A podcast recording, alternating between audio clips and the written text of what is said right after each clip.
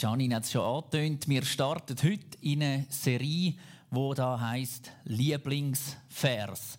Und ich weiß nicht, wie es euch geht, aber ich finde es wahnsinnig schwierig, ein Vers rauszusuchen, wo man sagt, das ist mein Lieblingsvers. In der Bibel hat es ja doch den einen oder anderen Vers. Und es gibt verschiedene Kategorien, habe ich so ein bisschen gemerkt, immer bei mir, wenn ich mir überlegt habe, welches ist mein Lieblingsvers. Da gibt es so die Kategorie, die ich einfach prinzipiell lustig finde. Oder das Gefühl habe, da möchte ich mal eine Predigt darüber hören, weil selber würde ich nie über den Vers predigen. Und da gibt es so verschiedene Vers, aber ist jetzt das der Lieblingsvers? Zum Beispiel ein spannender finde ich, wieso dass derjenige Jünger den Mantel vergessen hat in Troas. Wieso dass das dort drin steht, da habe ich noch nie eine Predigt gehört darüber. Und so gibt es verschiedene Verse und ich bin mir sicher, der eine oder andere habt ihr auch schon gelesen bei euch in der Bibel und denkt, wieso steht das in der Bibel? Dann gibt es Verse, die begleiten einem. Matthäus 28, 20 ist ganz ein bekannter Vers. Der ist bei uns daheim, dort, wo ich aufgewachsen bin, zu Flach, haben wir so ein Ofenbänkchen gehabt. Das hat man nicht mit Holz, sondern mit Strom geführt. Wir waren dort im Unterland.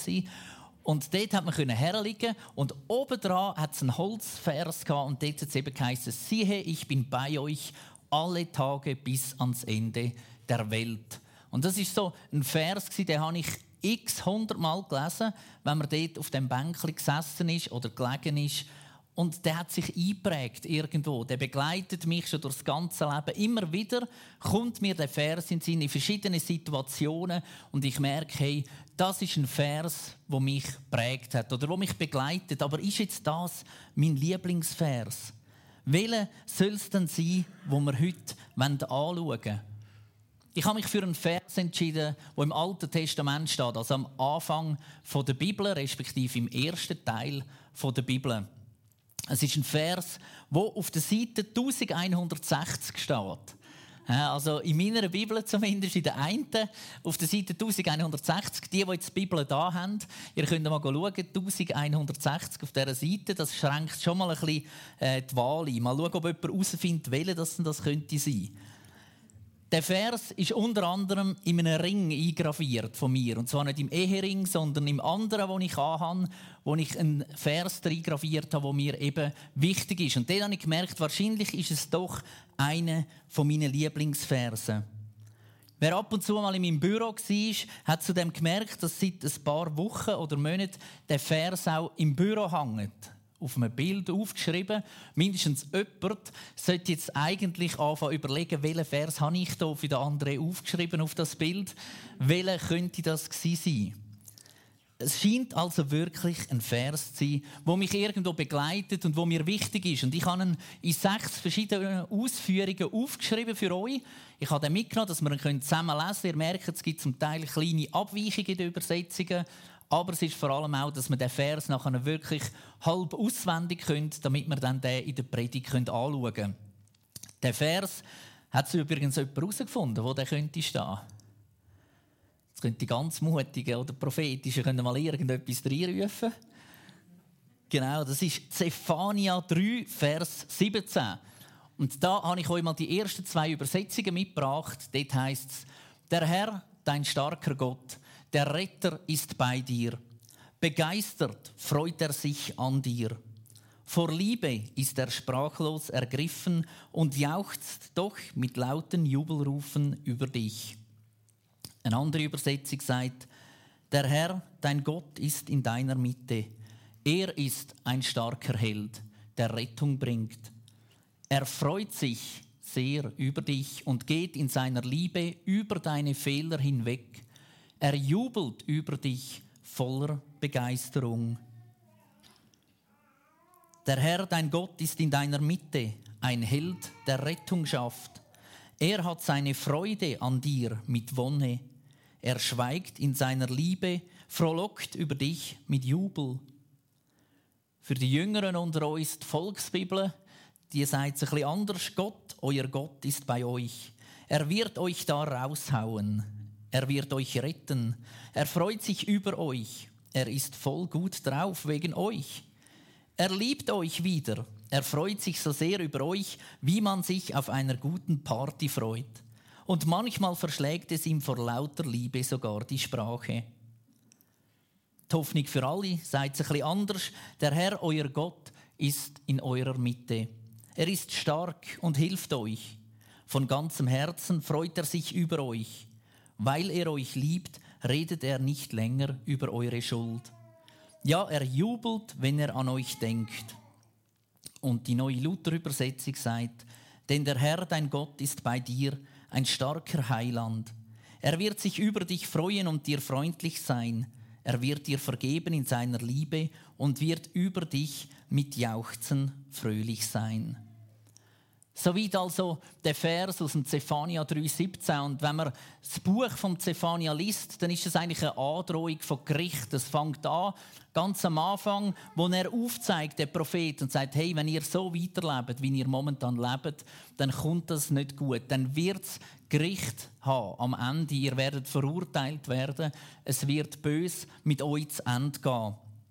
Er ruft zur Umkehr auf und sagt, der Untergang ist näher. Und am Schluss, im letzten Kapitel, kommt nachher eben das, aber auch wenn das Gericht kommt, auch wenn der Untergang näher ist, auch wenn ihr Fehler macht im Leben, auch dann, wenn ihr eigentlich versagt habt, auch dann, wenn ihr müsstet bestraft werden, freut Gott sich über euch. Und dann kommt eben der Vers. Ein Vers, der mich immer wieder aufs Neue begeistert. Jedes Mal, wenn ich ihn lese, merke ich, es macht irgendetwas mit mir. Aber wieso ist denn das so? Und wir wollen miteinander den Vers mal anschauen. Der erste Satz ist, der Herr, dein starker Gott, der Retter ist bei dir. Egal, wie es dir momentan geht, egal, in welchen Umständen dass du drin stehst momentan, was dich beschäftigt, welche Probleme das anstehen, welche Fragen das du hast im Leben, egal, ob du gut geschlafen hast letzte Nacht oder nicht, ob du dich fit fühlst oder nicht, es spielt keine Rolle, weil Gott ist bei dir. Gott ist bei dir, dort, wo du bist. Ich weiß nicht, wer von euch ist schon mal im Meer gsi, schwimmen. Gibt es die einen oder anderen? Wer ist zumindest schon mal irgendwo im tiefen Becken gsi, wo er nicht mehr stehen konnte? Äh, das darf auch ein Schwimmbad sein, genau. Da hat es auch ein paar. Und oftmals ist es doch so, wenn man irgendwo im Meer ist und man schwimmt raus. Und mir geht es so, irgendwann kommt bei mir so ein das Gefühl, oh, jetzt muss ich dann vielleicht kehren, sonst mag ich nicht mehr zurück. Und man merkt, man kann irgendwie nicht abstehen. Und so ist es oft im Leben. Man ist irgendwo unterwegs und man merkt, hey, wir sind an einem Punkt, wo man selber nicht mehr stehen kann. Vielleicht kommst du so mit dem Zeichen noch ganz bisschen an den Sand, aber es langt einfach nicht zum Abstehen. Und du merkst irgendwo jetzt, so langsam irgendwie wird der Horizont geht immer mehr verschwindet, weil du langsam am Sinken bist. Und dann kommt Gott, der Retter, der seine Hand dir herstreckt und sagt, hey, ich bin da. Und das ist nicht einfach ein Wunsch oder ein Traum, wo man sagt, ja, das wäre noch schön, wenn es so wäre. Und vielleicht hat ja Gott gar keine Zeit. Nein, er verspricht und sagt, hey, dann, wenn du mich brauchst, ich bin da. Ich warte auf dich. Ich strecke meine Hand dir entgegen. Nimm sie, heb dich fest. Es heißt nicht, dass wir uns die Rettung verdienen müssen mit guten Taten oder in dem, dass wir freundlich sind und in dem, dass wir schönartig in Gottesdienst kommen oder in dem, dass wir eben Bibelverse auswendig lehren oder was auch immer, sondern die Hand ist einfach da. Dann, wenn du in der Not bist, dann, wenn du eine Frage hast, wenn du eine Sorge hast, ein Problem, ein Anliegen hast, ist die Hand einfach da. Und Gott sagt, hey, nimm sie, nimm sie an, ich will dir helfen. Gott, mein starker Gott, mein Retter ist bei mir. Immer und überall. Auf was vertraust du dich, wenn es stürmt in deinem Leben? Wo hebst du dich fest? An was? Wenn es irgendwo windet, und tut in deinem Leben. Vielleicht die Finanzen, wo du sagst, hey, ich habe einen Haufen Geld, ich kann mir das schon irgendwie zurecht kaufen, zurecht bügen. Vielleicht an sonst etwas denkst du, ich bin ja gut versichert gegen mehr oder weniger alles, auch gegen den Tiger und den Elefant. Da passiert mir gar nichts. An was hebst du dich fest? Ist es die Hand von Gott, die sagt, hey, auch wenn du mich loslässt, ich heb dich weiterhin fest. Gott ist ein starker Retter. Er ist dein starker Retter. Der zweite Satz. Begeistert freut er sich an dir. Was lässt dein Herz höher schlagen? Wo merkst du, wow, da bin ich absolut begeistert? Jetzt mal abgesehen von deiner Frau, Freundin oder von deinem Mann, deinem Freund. Was lässt dein Herz höher schlagen? Wo merkst du, da ist Begeisterung dabei? Bei mir zum Beispiel ist das so Fußball, ist so ein Thema, wo bei mir Begeisterung lässt, irgendwo aufkommen. Und wenn man an so ein Fußballspiel geht oder man kann auch an ein Eishockeyspiel gehen, man kann wahrscheinlich auch an ein Skirennen gehen oder an ein Schwingfest, dann erlebt man überall etwas Ähnliches. Und zwar oft schon Stunden, bevor es eigentlich überhaupt losgeht, kommen da alle Leute zusammen. Und sie kommen zusammen und sie singen Lieder und sie johlen und schwingen Fahnen und machen und tun.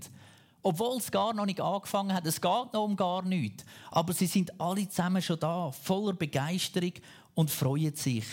Ja, eigentlich fängt es sogar schon viel früher an. Oft fängt es ja schon dort an, wo man ein Billett in der Hand hat, wo man eben braucht, dass man dorthin gehen kann. Sagt das beim Beach, sagt das beim Country, sagt das bei so einem Sportanlass. Von dem Moment an, wo man ein Billett hat, geht es los mit der Begeisterung. Man freut sich auf das, was kommt. Man freut sich, was das vor einem liegt. Genauso soll es doch eigentlich auch bei uns sein. Wir alle zusammen, die heute da sind, wir alle, die mit Jesus unterwegs sind, wir haben eigentlich so ein Billett, das uns berechtigt, dass wir einmal in den Himmel kommen, zu Jesus, dass wir die Ewigkeit dürfen mit ihm verbringen. Und ich habe das Gefühl, oft warten wir so mit dem Billett in der Hand, als würden wir auf den Zug warten. Dort habe ich jetzt noch selten jemanden begeistert gesehen am Bahnhof, der irgendwie geklatscht hat und gesungen hat, bis der Zug kommt oder so. Aber wir warten mit dem Billett und denken, ja, ich habe jetzt das Billett, wenn dann Jesus kommt. Dann können wir dann. Aber eigentlich ist jetzt der Moment, wo wir das Billett bekommen haben, wo wir anfangen zu singen, anfangen zu johlen, anfangen zu tanzen, anfangen zu klatschen und umspringen, weil die Begeisterung steigt von Tag zu Tag an den Punkt, wo Jesus wieder kommt. Gott der Schöpfer von Himmel und Erde, der, wo alles erschaffen hat, wo dich kennt mit all deinen Fehlern, der dich bedingungslos liebt, der begeistert sich ab dir, der freut sich ab dir, der jubelt über dir. Begeisterung, wenn man das nachschlagen bedeutet, eine Sache aus Überzeugung zu tun und sich dem Sinn dieser Sache bewusst zu sein. Begeisterung entsteht, weil du etwas wirklich gerne tust. Begeisterung ist nicht ein Gefühl, es ist nicht etwas, ja, jetzt bin ich mal ein bisschen begeistert oder ich fühle mich gerade begeistert, sondern Begeisterung ist ein bewusster Entschluss, sich zu freuen über etwas, wo man will. Gott sagt also, hey, ich bin nicht zufällig, ich bin nicht eventuell und ich bin auch nicht punktuell von dir begeistert. Heute Morgen bin ich gerade wahnsinnig begeistert, weil du da bist sondern Gott sagt, hey, ich bin mir sicher, ich bin überzeugt von dir, ich schaue dich an, ich habe ein Ja über dir und ich bin überzeugt, dass es sich lohnt, über dir begeistert zu sein. Das heißt nicht, dass er begeistert ist ab dem, was wir amig machen. Aber es heißt, er ist begeistert ab dem, wer du bist. Du bist geschaffen als ein Ebenbild von Gott. Und wir sehen das ganz gut für alle, die, die selber Kind haben. Irgendwie, bevor das Kind da ist, oder, fängt die Begeisterung schon mal so an. Bei den meisten im Normalfall. Äh, zwischendurch kommt mal noch die Angst, aber die Begeisterung startet mal und man freut sich, da kommt ein Kind auf die Welt. Bei den Großeltern sowieso, weil die wissen, das können wir jederzeit wieder zurückgeben, wenn es uns zu viel wird. Aber da startet so eine Begeisterungswelle. Und dann irgendwann ist das Kind da auf dieser Welt. Und alle sind hell begeistert. Und dann irgendwann sitzt es am Tisch und fängt an, die Sachen umwerfen, die auf dem Tisch sind. Und alles geht am Boden. Und es ist jedes Mal ein Chaos am Boden. Und alle sagen, jö. So herzig. Begeisterung ist riesig, oder? Wow, du kannst schon Sachen umwerfen, du kannst schon Sachen runterfallen. Gell, das tönt schön, wenn es am Boden geht und alles ausleert und so. Und Begeisterung ist riesig. Und irgendwann werden die Kinder älter. Und dann sind sie so in einem Alter vielleicht von sechs, sieben oder auch schon vorher. Und man merkt, die Begeisterung ist nicht mehr die gleiche. Wenn sie etwas am Boden rühren, wenn sie Zeug ausleeren und den Teller verschlönt, habe ich jetzt noch selten erlebt, dass jemand herspringt und sagt, bravo, gell, das ist lässig, wie das klopft und tätscht, wenn alles am Boden verteilt ist. Aber ändert es etwas an der Begeisterung über ein Kind, das die Eltern haben? Nein. Vielleicht kurzfristig ist man weniger begeistert, aber im Grundsatz ist es immer noch das Kind. Und man ist immer noch begeistert und man freut sich immer noch über dem Kind. Nicht über dem, was es vielleicht gerade macht, aber über dem, was ist. Ein Kind von dir, von mir. Und genau so ist es bei Gott. Er freut sich vielleicht nicht darüber, wenn du schon zum x-ten Mal wieder genau das Gleiche falsch machst und wieder eine Sauordnung hinterlässt.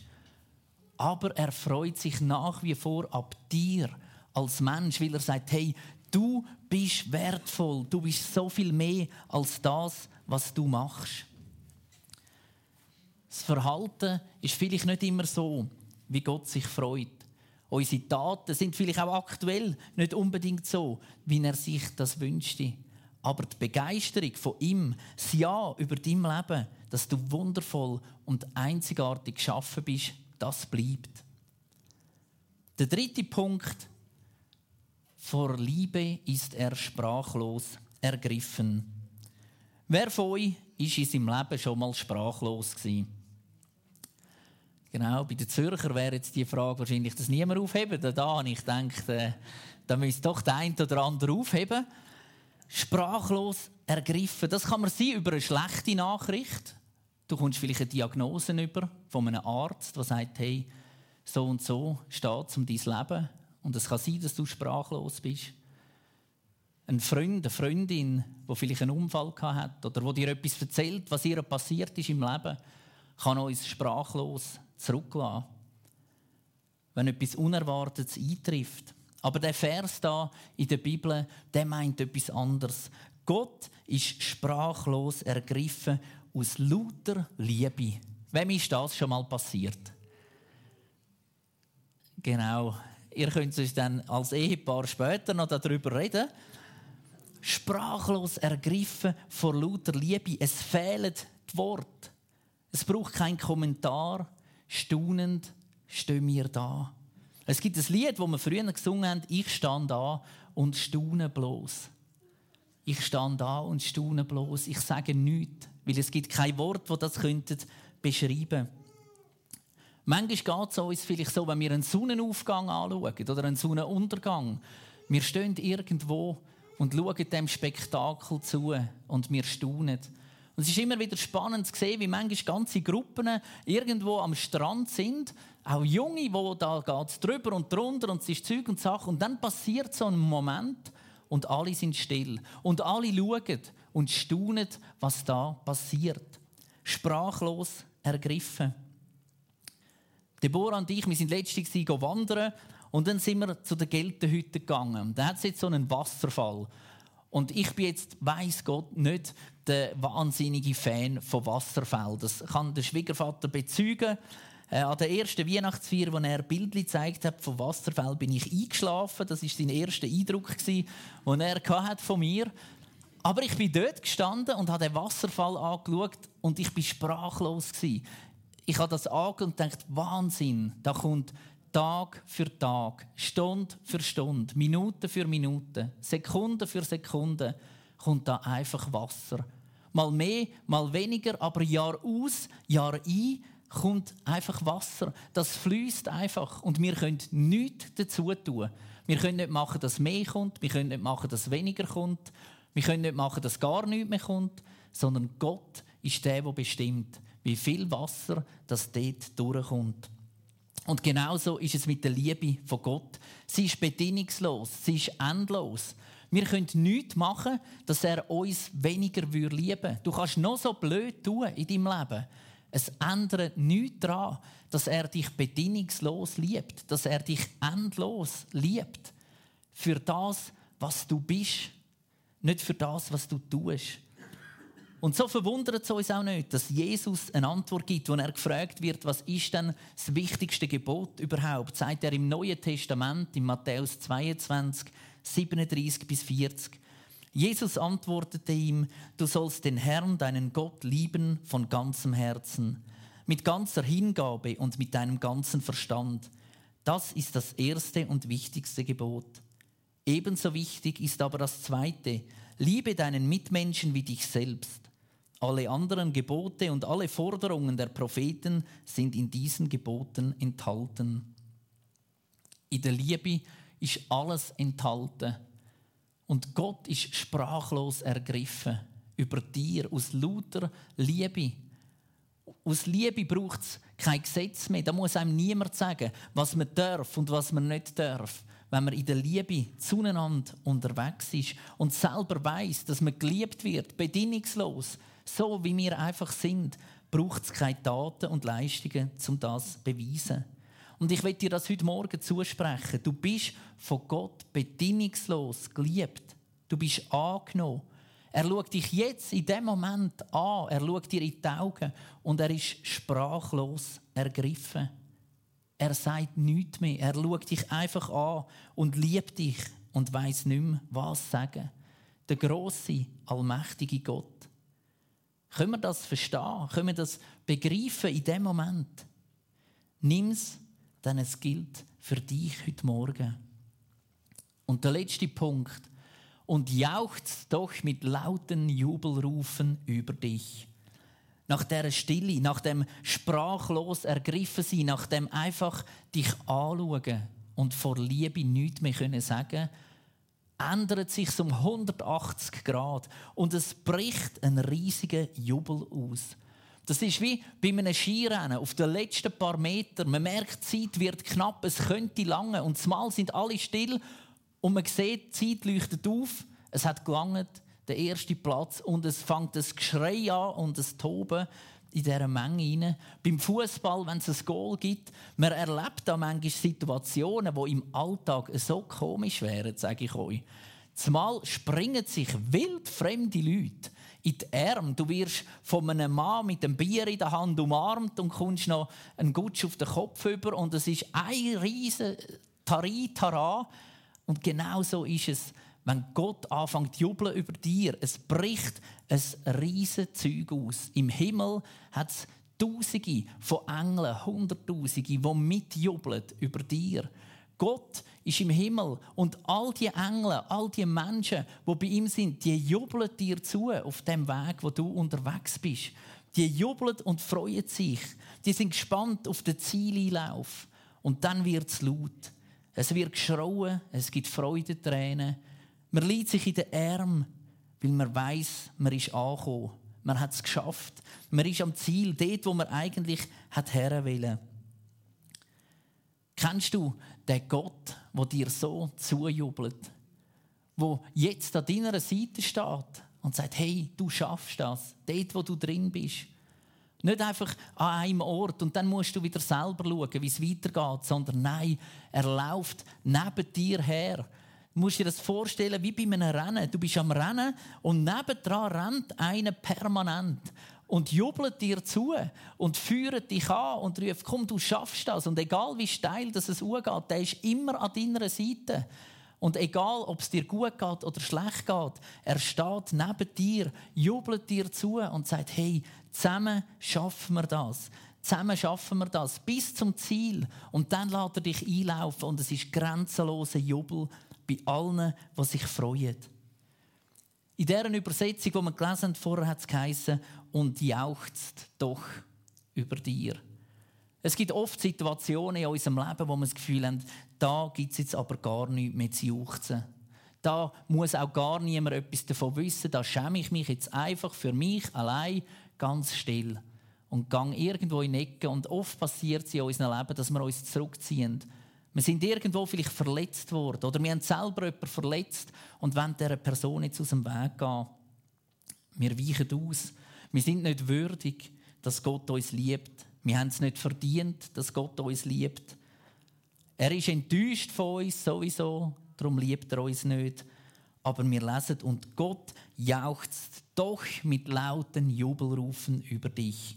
Auch gerade dann, wenn du versagt hast, steht er nebendran und sagt, hey, so gut, dass es dich gibt. So gut, wie du bist. Du bist wertvoll und geliebt. Er schreit einfach so lang und so laut von seiner Liebe, dass alles andere rundum muss verstummen. Dass alles andere rundum leislich wird und man nur noch seine Stimme hört. Seine Liebe ist lauter als jede Gegenstimme. Darum los auf sein Wort und freu dich ab ihm. Rettung, Begeisterung, Liebe und Jubel, die vier Punkte kommen im Zephania 3,17 vor. Und das ist das, was mich begeistert. Und ich will dich ermutigen, wenn du irgendwo im Leben unterwegs bist und merkst, hey, irgendwo stehe ich an, irgendwo geht es nicht mehr weiter, dann lies immer wieder den Vers. Führ dir vor Augen, Gott, der allmächtige Schöpfer von Himmel und Erde, jubelt über dir. Er ermutigt dich, er liebt dich bedingungslos. Der Herr, dein starker Gott, der Retter ist bei dir. Begeistert freut er sich an dir. Vor Liebe ist er sprachlos ergriffen und jauchzt doch mit lauten Jubelrufen über dich. Gott jubelt über dir, weil er dich kennt und weil er dich liebt. Amen.